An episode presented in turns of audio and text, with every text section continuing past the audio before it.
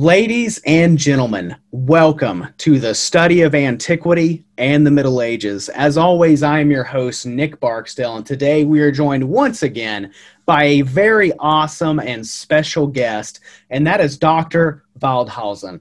Dr. Woudhuizen, thank you so much for coming on the show today. Well, thank you for having me. Many of you, if you have seen his previous talk on our channel, I highly recommend doing so again. It's really fantastic. And honestly, he did such an excellent job that at this point, we've got over 73,000 views on that episode. And that's just a testament to how awesome he is and how great of an insight he can give us when it comes to the study of the history that we all love. And we've got an awesome episode coming. But before we get started, for those of you who are not familiar with Dr. Woudhuizen, would you uh, mind telling us a little bit about yourself, what you do, and why you do it? Well, uh, I'm. Uh, I did a dissertation on uh, the sea peoples. We talked about that the last time. It was in 2006 that I had my dissertation. I'm specialized in Luwian, so I do a lot of uh, Luwian hieroglyphic and uh, connected uh, things. And uh, I also did uh, Indo-European, what we are talking about uh, today. I had a book about it, about Indo-Europeanization in the Mediterranean. So I focus on the Mediterranean region. And uh, well, I did also a little bit Semitic for the Byblos script. Uh, so, and for the Sea Peoples, I also studied the Egyptian hieroglyphic uh, text. So um, I'm a little bit all round Mediterranean. Nothing wrong with that. And uh, also, before we get started, to my subscribers, check out the links in the video description below. It's going to take you to his works, his uh, accessible information on academia, and really just take advantage advantage of all the awesome things he has to offer. He does some wonderfully awesome stuff, and I really can't recommend it enough. And now, our special topic today is going to be the Indo Europeanization of the ancient Mediterranean that he's actually just briefly mentioned. And I've got a long list of questions we're going to go through, and hopefully, it's going to give you an entire picture of one of the most fascinating subjects and time periods in our history. And as we get started, Dr. Woudhuizen, would you walk us through the etymological history of the term Indo European? Well, Indo-European uh, has been around for some time. Uh, we have Jones, who was a judge in um, in uh, India when the British ruled there, and uh, he saw a lot of similarities between the the Sanskrit language and Greek and uh, Latin. So, uh, for example, pater, father, pitar in uh, Sanskrit. So this is uh, there are a lot of them, and so he he saw that there is it is in in fact one language group, and this is uh, the most the largest language group in the world at the moment because uh, so many people talk English, which is also part of uh, Indo-European, but German. The Germans, by the way, say Indo-Germanisch. So they have a little bit because they think German German language is the most Western and Sanskrit the most Eastern. Well, we also have Tocharian, uh, which is even more Eastern than uh, than India. It's in the Tarim Basin in um, in uh, on the borderland with uh, China. So um, it's a little bit difficult, but we, we, we are used to uh, Indo-European, which is the most common term. We also have the, the Journal of Indo-European Studies in America, uh, so uh, that's that's the term to use, I think. And where did these Indo European migrations come from? I guess really what I'm asking is, in the end, where did your Indo Europeans come from originally? Well, there is uh, there has been a long discussion lately between Colin Renfrew and uh, Maria Gimbutas and uh, uh Jim Mallory and David Anthony. And uh, Colin Renfrew said uh, they they are coming from Anatolia during the Neolithic Revolution. They spread the Neolithic Revolution about in Euro- into Europe, and this would be sixth millennium BC. That's very early, and the Gimbutas. Um, adherents of Gimbutas theory said no, it's um, from the steppe uh, in uh, North Pontic, North Caspian region and it's later, it's from the fourth, third millennium BC onwards.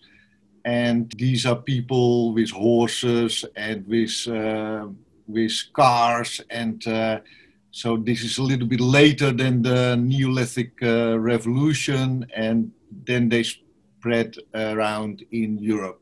And when it comes to the Indo Europeans and the languages that they're going to bring with them, do we know anything about the languages that Indo European replaces? To be honest, no. there are theories. People think that uh, all Europe was Basque sometime or some other non Indo European language, but to be frankly, we don't have any text uh, in, in a language. Uh, which is non-Indo-European in Europe. And Basque is, is of course uh, a non-Indo-European language, but it's later uh, that we found documents in it, and it's a small area, so it's a little bit uh, rush to think that uh, all Europe was was once Basque. And you have, of course, in in the in the Caucasus also languages which are not Indo-European but but we don't have any reason to think that uh, they spread all over Europe in the Neolithic period or something like that. So so frankly, we are at a loss at the moment. Uh, what was pre-Indo-European? Now, when it comes to outside of Europe, if we're talking about Anatolia and the Mediterranean, do we know anything about possible languages there that Indo-European replaced? Uh, well, in um, Anatolia, we have, of course, Hattic, the Hattic language, which is not Indo-European.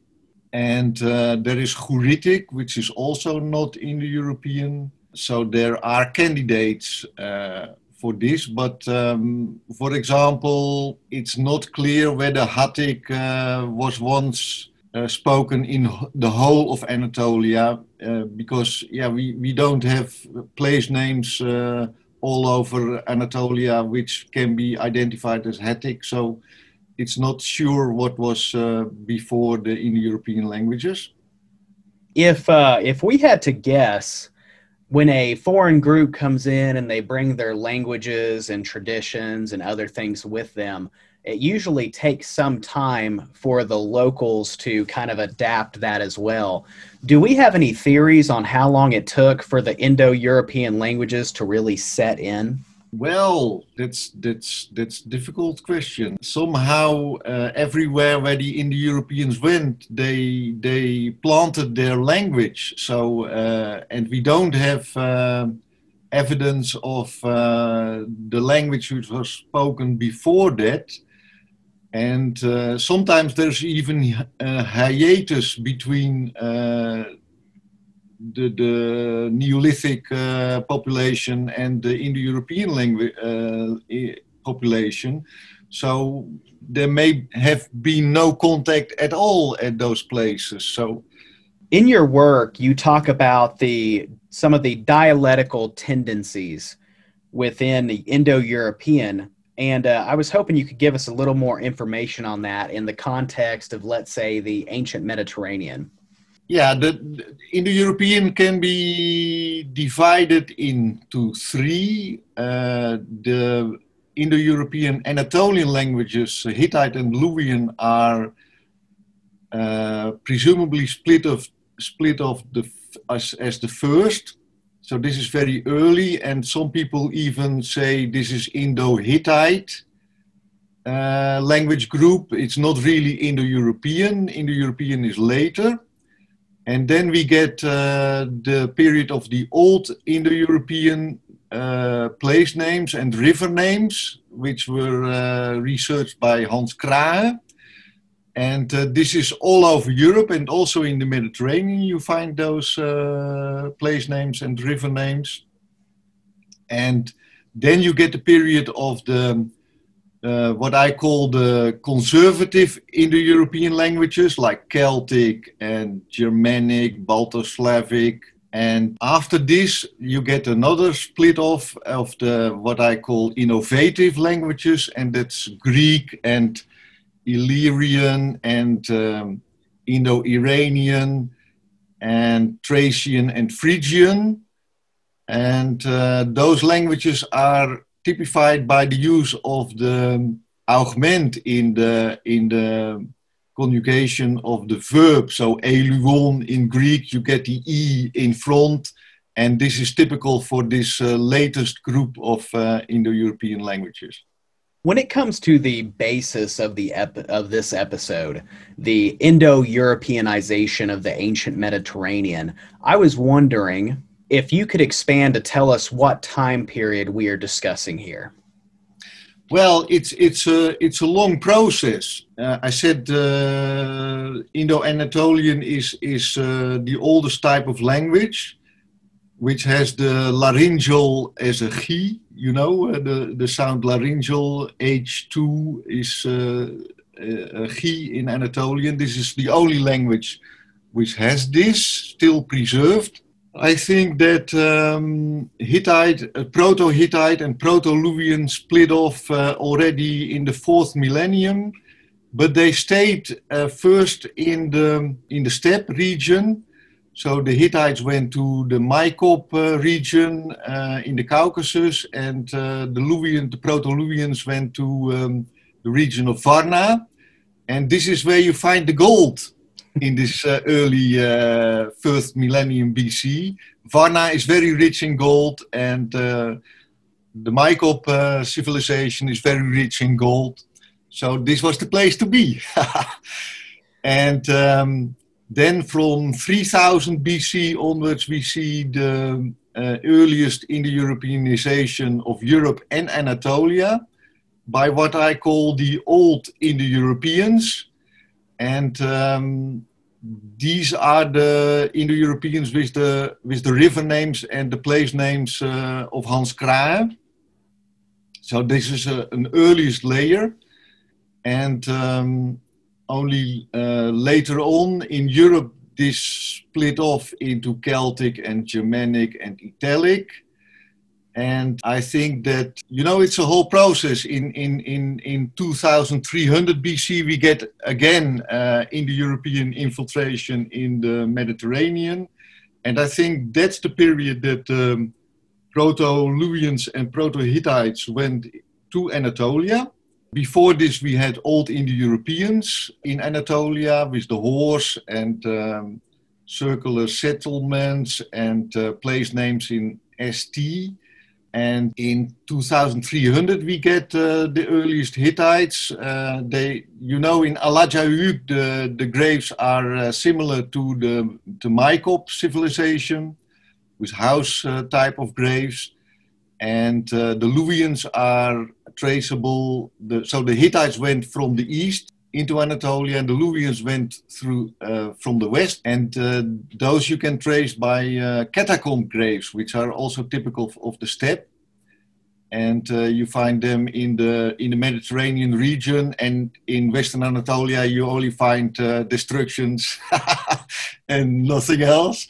So there was clearly uh, something happening at this time and uh, in 2300, 2000 BC, we also have um, in uh, Greece um, the coming of people from the north. And I think those are uh, the Thracians and Phrygians in first instance. And they have a similar type of language uh, with uh, the augment as uh, Greek. And the Greeks are themselves latecomers they come uh, in uh, 1600 BC with 1650 BC with the, the shaft graves and the richness in the shaft graves. And you have then uh, people who are fighting in chariots. And this is typical for the Mycenaean uh, civilization, but this is, this is late. Uh, you also find uh, chariots coming into uh, the Levant, uh, and into Egypt with, with the Hyksos. This is all the same period, 17th, uh, uh, late 18th century, beginning of the 17th century BC. So the, the process of Indo-Europeanization takes a long time and it has various layers. In all, you see the layers in Anatolia. We have Old Indo-European 3000 BC and Hittite and Luwian 2300 BC.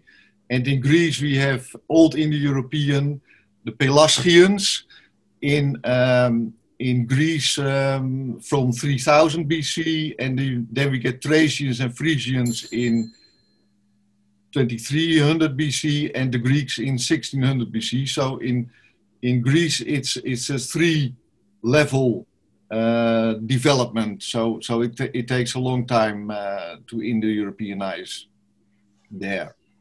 And we see the same things happening in Italy. Uh, the, uh, the old Indo-Europeans um, uh, are the Ligurians, and they are very early from 3000 BC onwards.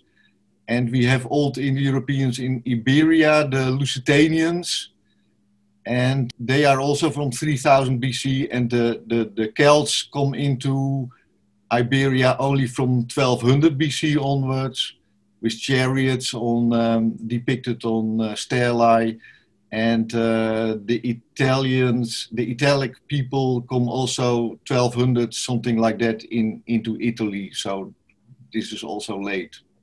And when it comes to these movements, do we believe that they were small migrations that happened over time, or are we looking at much larger movements?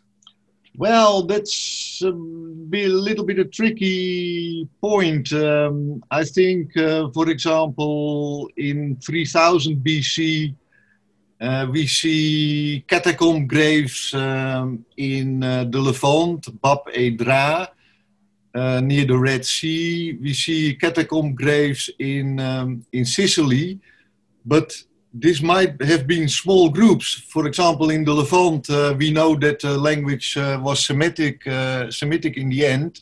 So they didn't leave much um, imprint of their language uh, there. And um, in Sicily, it may have been uh, old Indo-Europeans, but it may have been a small group, uh, and they must have been traveling by ship that's the interesting thing. You can't go to Sicily without a ship. and also in um, in Italy, we have the Rinaldone culture, where we see a grave um, with a horse burial. Horses typically domesticated in the steppe uh, region. So if you find a horse, you find in the Indo-Europeans, and domesticated horse then. And um, in the Rinaldone culture, we find uh, a horse burial and a wife which was uh, killed uh, at the same time as the burial as the male, which is typical also for the steppe uh, rite of suttee, they call it. And um, so they may also have come by, by sea. Uh, and you see in this period the distribution of, um, of um, uh, stone menhirs with uh, with um, depictions of uh, all kinds of figures, etc. Um, with weapons. Uh, the Indo-Europeans were very fond of weapons, so they and they introduced the weapons uh, in those regions. As Indo Europeans settled throughout the Mediterranean, do we know what impacts they had on the local cultures that they settled amongst? Yeah, they they may have been small groups, they may have been large group, larger groups uh, uh, at at places, but um, you know the, the, language ends up to be uh, Indo-European, so they were dominant, and their dominance was based on um, on on the weapons they uh, they carried, and uh, they could be very aggressive. Uh, we see destructions everywhere where they come and uh, so they could have wiped out uh, the, the, the, the, locals. There were no doubt locals, but uh, I said before we don't have real tangible evidence of who those locals were in the language. Uh, so that's a, a little bit uh, a difficulty. And so, as the Indo Europeans arrive throughout the Mediterranean and other places, they're not only going to bring their language, but they're going to bring writing systems. And so, how did this writing system change where they settled, and what kind of writing systems did they use? Well, the writing comes secondarily. Uh, for example, with the Luwians, uh, I uh, explained that they arrived in the 23rd century BC, and then we get uh, writing there from 2000 BC onwards. So there is three, 300 years without writing. So we only know from 2000 onwards that they were writing in hieroglyphics, uh, Luwian hieroglyphic. The earliest inscription is found in uh, Sultan. Writing can be very late. Uh, in Italy, for example, the earliest inscriptions are from the 7th century BC, and uh, I think the Italic people arrived uh, in the 12th 12th century BC, so that, that's also a long period without writing. So the, the writing is, is um, the introduction of writing is not directly connected with the arrival of Indo-Europeans. We see it later uh, in most instances uh, when they, they get into contact, for example, in Italy with the alphabet through the, through the Greeks and Anatolian population. Um, so that's that's a secondary uh, development. The writing is still is is uh, from the ninth century. Uh, they, they, they get the Phoenician alphabet. They make it partly a syllabary again, and then you get uh, Celtiberian uh, inscriptions. Uh. and so we've talked about the migrations. We've talked about timelines and uh, dates, and we've also discussed language and writing. And my next question is going to touch on religion. And so I'd like to follow up by pointing out your section in your paper called Tri Functional Religious Ideology Among Indo European Groups in the Third and Second Millenniums BC. Would you expand on this and kind of explain that to our subscribers? Well, it's it's uh, the idea of uh, Dumézil who wrote uh, on about this. That um, typical Indo-European is the the sun god, the storm god, and the tutelary deity in this order. So you have one, two, three. And you see that uh, everywhere where the uh, Indo-Europeans uh, arrive. So this is very uh, interesting. And uh, for example, the storm god is always associated with weapons, and uh, the tutelary deity with um, with uh, agriculture and animals, and uh, the sun god, of course, with, with, with the sun. So, and you see this on, on statue menhirs also uh, reflected uh, that you see um, uh, solar symbols on top and, and weapons in between and uh, animals below. So this is the three functional idea of the Indo-Europeans in their religion. I want to do a follow up to that actually because it just popped into my head. And we talk about the three main gods of these Indo European groups. As we know, many other groups like that, such as the Celtic speaking peoples, by the time the Roman Empire or Republic, let me rephrase that, by the time the Roman Republic conquers what was Celtic speaking Gaul, at this point, we know the Celts had hundreds of deities, hundreds of them. It's like a god for everything. and so, my question is in your personal opinion, why do you think that these Indo European groups expanded to have so many more gods than just a simple three? Yeah, that's a difficult question. You know, the, the Hittites had a thousand gods, uh, the land of the thousand gods. Uh, of course, you see always uh, in religion, uh, you can see uh, sometimes uh, the, the influence of, of people who were already there. Uh, so, so you get a mixture of, of in the religion. but um, even in Hittite, uh, you see sometimes the order of sun god, storm god, tutelary deity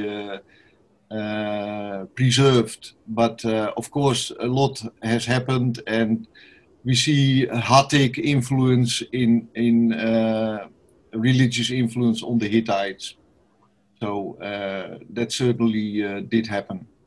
And now, with the arrival of these Indo Europeans, we know obviously they brought languages with them, but now I want to shift focus and I want to talk about technology. What did the Indo Europeans bring to the playing field when it comes to material culture, uh, weapons? We can even say, uh, for example, horses. Could you tell us just yeah, a little yeah, bit more? Yeah, the, the, the steppe uh, region uh, where the earliest Indo Europeans uh, lived uh, you have a lot of horses there. So uh, they were the, the first to, to domesticate the horse. And uh, presumably they were also riding the horse. And uh, if you are on a horse, you can uh, much easier control sheep, for example, in larger uh, numbers, and also control other horses. So this is what what they did. Uh, the steppe population is uh, a little bit more advanced than agriculture uh, only. They had um, a mixed economy and uh, they had a lot of, lot of husbandry. So uh, animals uh, were very important to them. And they had sheep and goat and, and horses um, and, and cattle you know, the Indo-Europeans like to fight about cattle. we know that from Homer. So uh, to steal cattle from from your opponent was the, the greatest deed you can do. uh, so um, uh, this is a, a, later type of economy than just um, Neolithic uh, uh, uh, products agri from agriculture.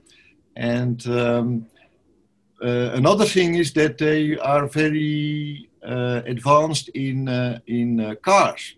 They have four-wheeled wagons, and with those wagons, they can travel along larger routes and with all their belongings in the car.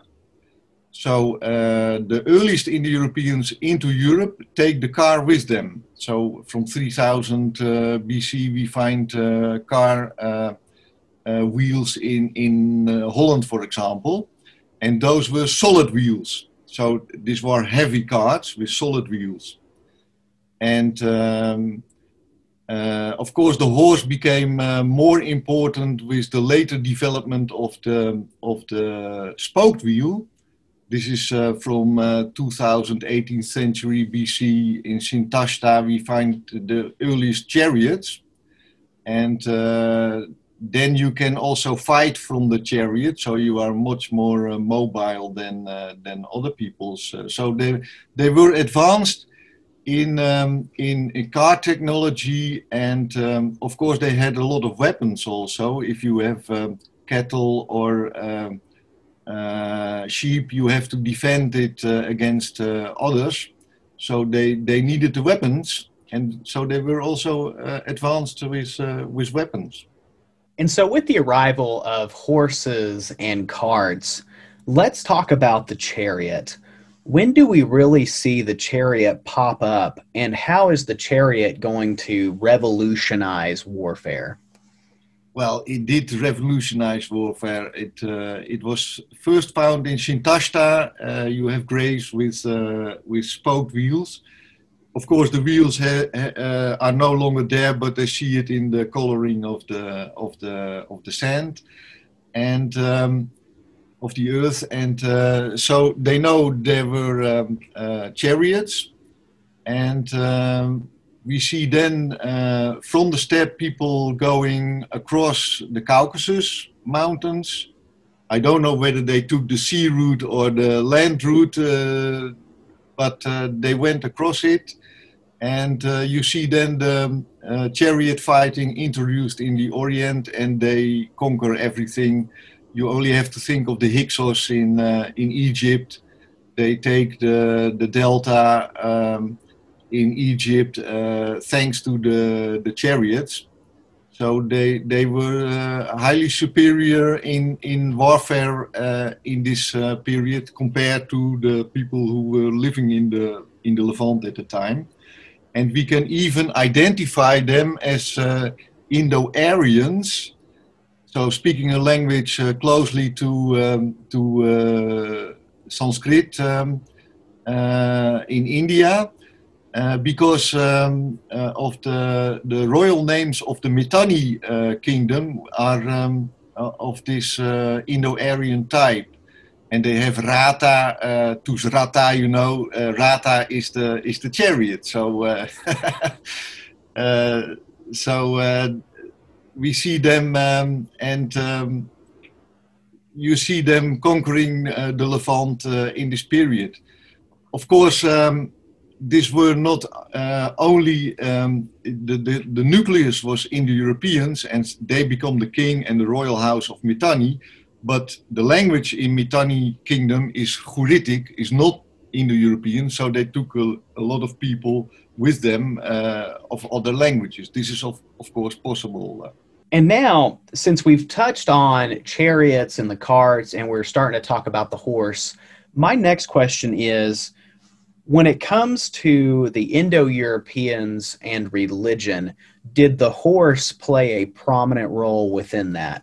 Yeah, yeah, for sure. Uh, we we have the, we have the Ashvamedha in in uh, India, which is a ritual uh, with a with a horse. The, the the the queen copulating with the with the horse. Uh, which may be a ritual, not an actual fact, uh, but still the horse was was central in this um, in this religion and the horse was uh, allowed for a year to run freely and then it was sacrificed and so the, there was a whole uh, ritual uh, surrounding this so uh, and and you find this in in more in the european um, civilizations Interesting. Yeah, and I was going to say the horse, even in the Celtic societies, for example, played a very yes. very prominent role. We, in Celtic, we have the horse goddess Icona or Epona. So uh, the horse is is uh, typical, uh, very, is, is very important. Yes. And now, as we approach Indo-Europeans establishing themselves throughout the Mediterranean, what changes can we expect from this, and how will it affect the Bronze Age?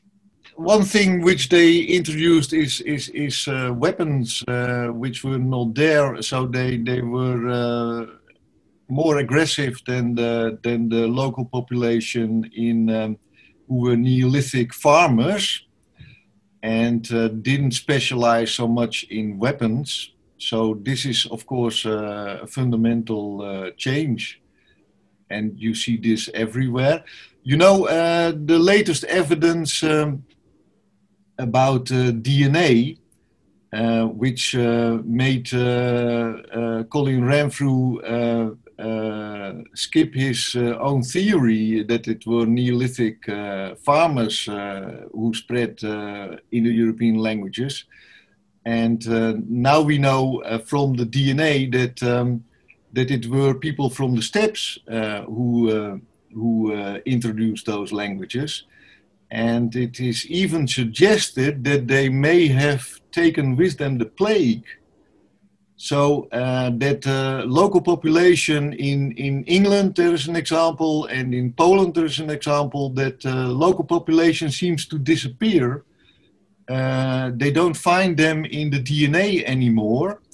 And uh, so uh, there are suggestions that, like, like the Huns, they they took with them the plague, and so that um, the the local population died out. Uh, or, or you see it in, in, in South America uh, where the the measles uh, killed uh, the local population. So this is certainly a possibility that they, they took with them a disease which they were themselves um, uh, didn't uh, have problems with. The locals were not immune, and uh, the people who brought it were immune for the for the disease. This this is a possibility uh, that that it happened uh, at at some places.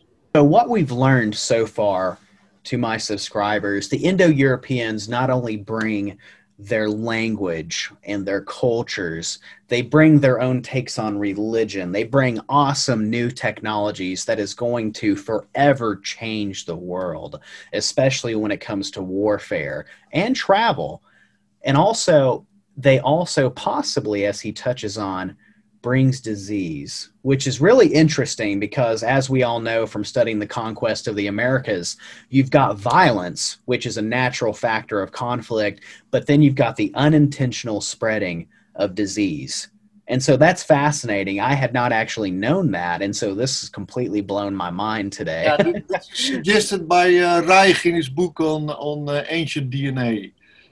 So, so you need uh, the ancient DNA. You also had a lot of uh, uh, writing about uh, recent DNA and that they projected back in time, but they can have uh, the, the, so many changes in the population can have taken place uh, in earlier times. So you really need the ancient DNA to be able to to to work with this material.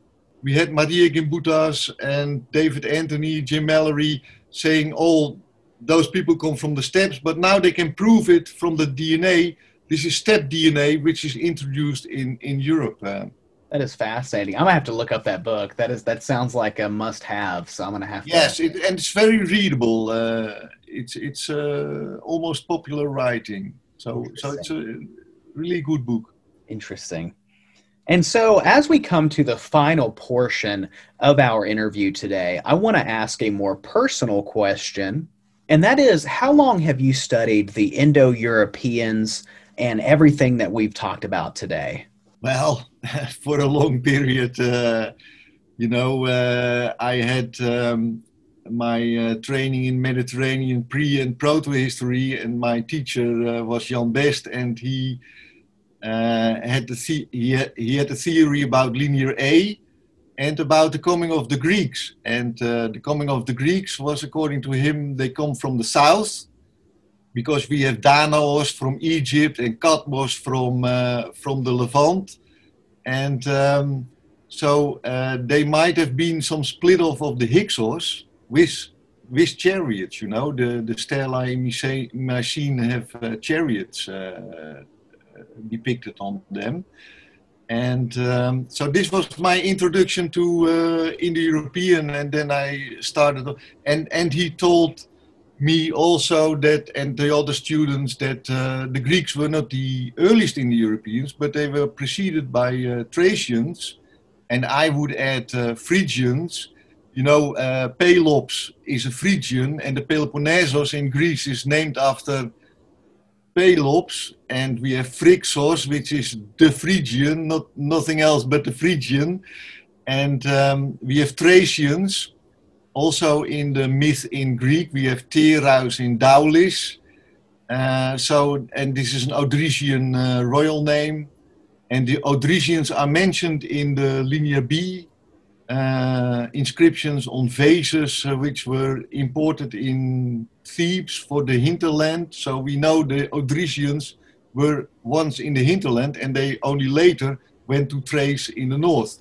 So the, the, the, the Phrygians and Thracians were before the Greeks, and the Greeks only came um, in the 16th century, 1650, 1600 BC, with the chariots. Uh, and then they introduced the, the Greek language, and we get Linear B with Mycenaean Greek language. So um, uh, that was a starting point, and um, of course I, I did also some Celtic, and uh, you want to know when when do the Celts uh, arrive, and I did Luwian, so you want to know when when did the Luwians arrive.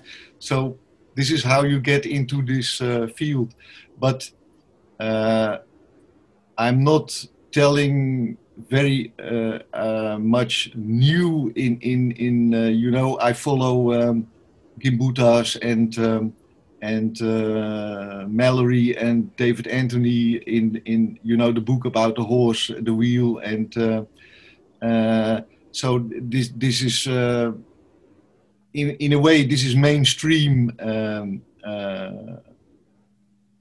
knowledge that that uh, the Indo-Europeans came from the steppes. Most people focus on on Europe, and I focus on the Mediterranean region. And the most important point is that there were more levels. So it starts 3000 BC, then we get 2300 BC, another level, and then 1600, the latest level.